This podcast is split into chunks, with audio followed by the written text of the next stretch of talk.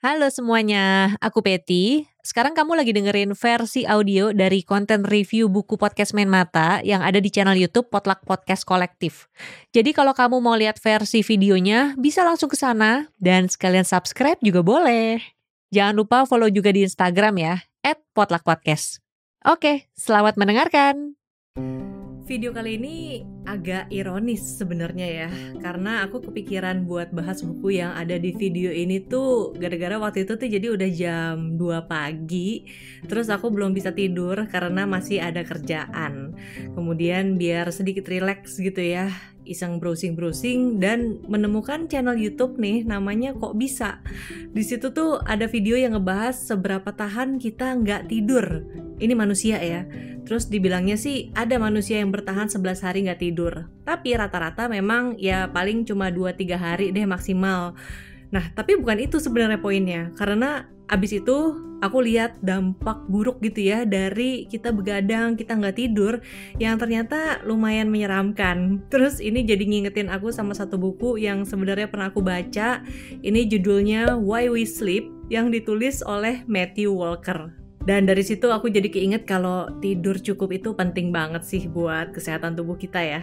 Oke, seperti biasa mari kita bahas dulu soal penulisnya nih. Mari kita kenalan sama Matthew Walker. Jadi beliau ini tuh seorang profesor ilmu saraf dan psikologi ini di Universitas of California. Di kampus ini, Matthew tuh juga jadi pendiri sekaligus direkturnya dari Center for Human Sleep Science.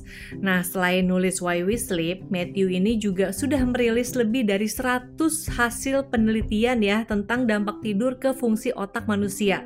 Jadi emang kayaknya riset-risetnya dia itu didedikasikan untuk ngasih tahu ke orang nih kalau tidur tuh bener-bener penting banget buat kita. Makanya ya no wonder buku Why We Sleep ini memang dibilang bagus sama banyak orang ya. Buku ini terbit tuh pertama kali tahun 2017.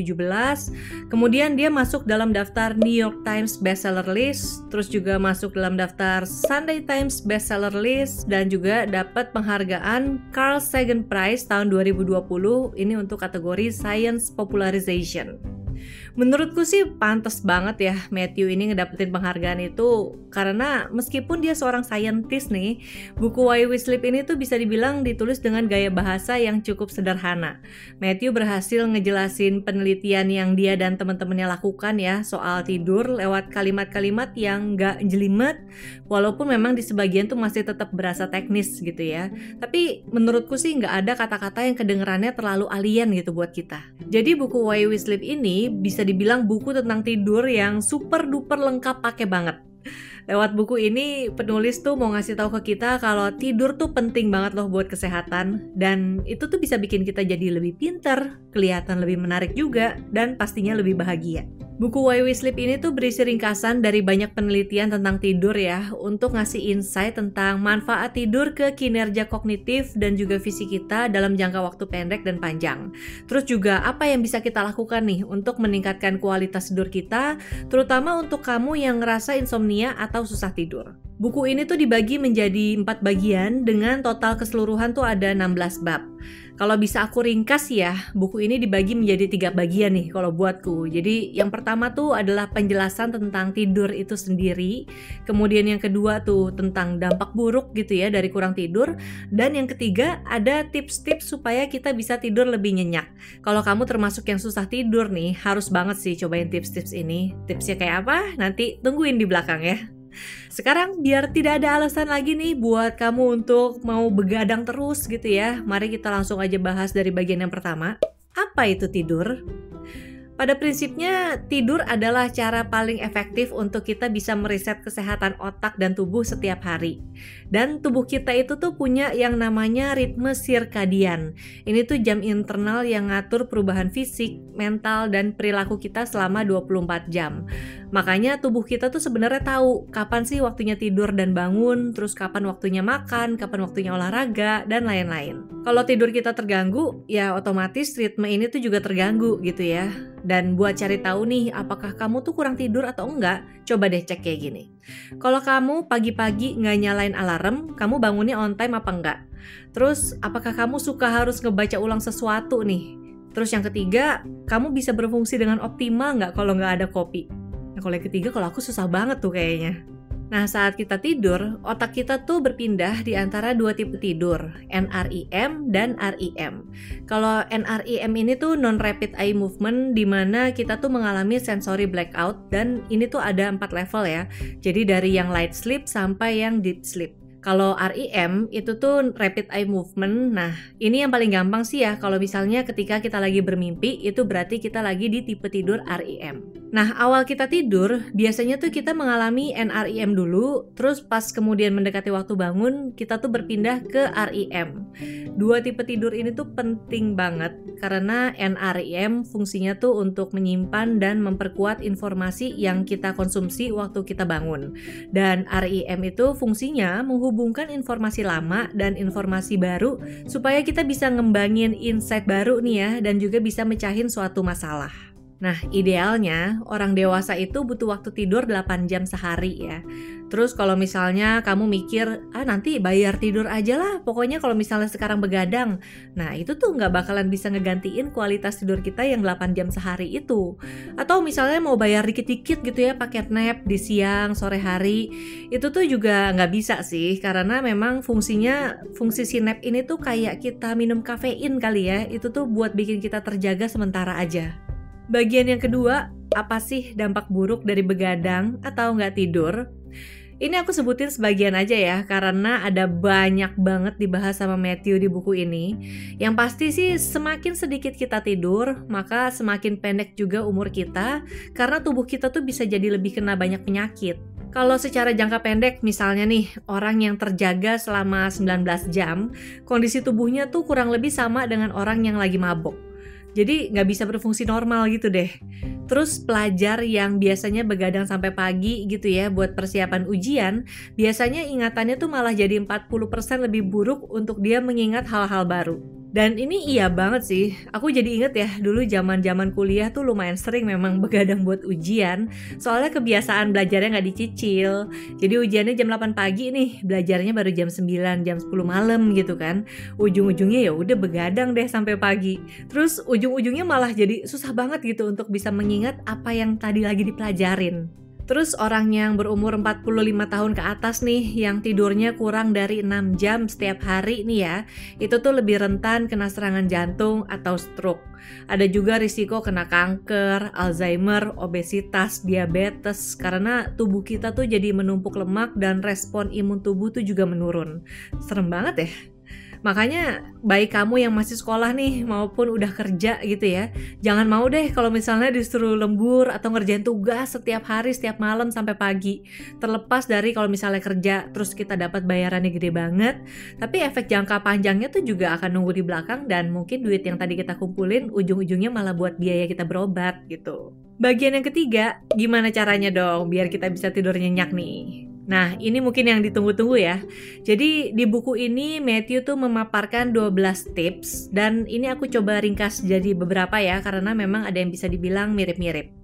Yang pertama, jadwalin jam kita tidur dan jam kita bangun. Jadi cobain untuk selalu tidur di jam yang sama dan begitu juga bangun ya. Jadi kita bangun di jam yang sama. Ini mau weekend, mau weekdays itu harus disamain semua. Nah ini kata Matthew sih ini to-do list yang prioritas banget nih soal jadwal jam tidur dan bangun.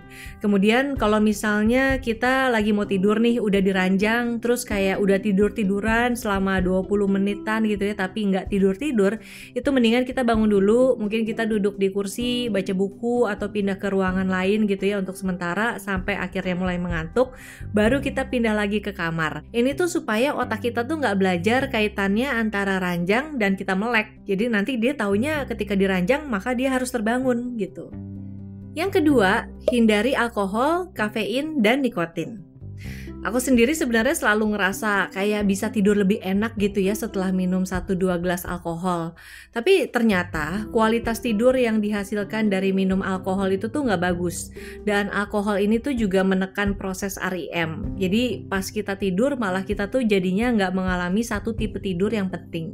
Kalau kafein udah jelas lah ya kenapa orang selalu bilang kan kalau minum kopi kemalaman gitu atau kesorean ya kita jadi nggak bisa tidur. Tapi emang agak susah sih ya untuk mengurangi kafein kalau buat aku. Nah sementara kalau nikotin, kata Matthew ini nikotin tuh stimulan yang bikin orang tuh mengalami light sleep. Dan perokok itu biasanya cenderung bangun kepagian karena pagi-pagi tuh mereka udah ada kebutuhan untuk ngisap nikotin. Yang ketiga, bikin ruang kamar kamu gelap, dingin, dan bebas gadget. Ini yang terakhir pasti paling susah nih. Kalau ruangan kenapa disuruh gelap gitu ya? Karena kondisi gelap ini memicu keluarnya hormon melatonin dalam tubuh kita. Ini nih hormon yang ngatur siklus tidur dan siklus bangun.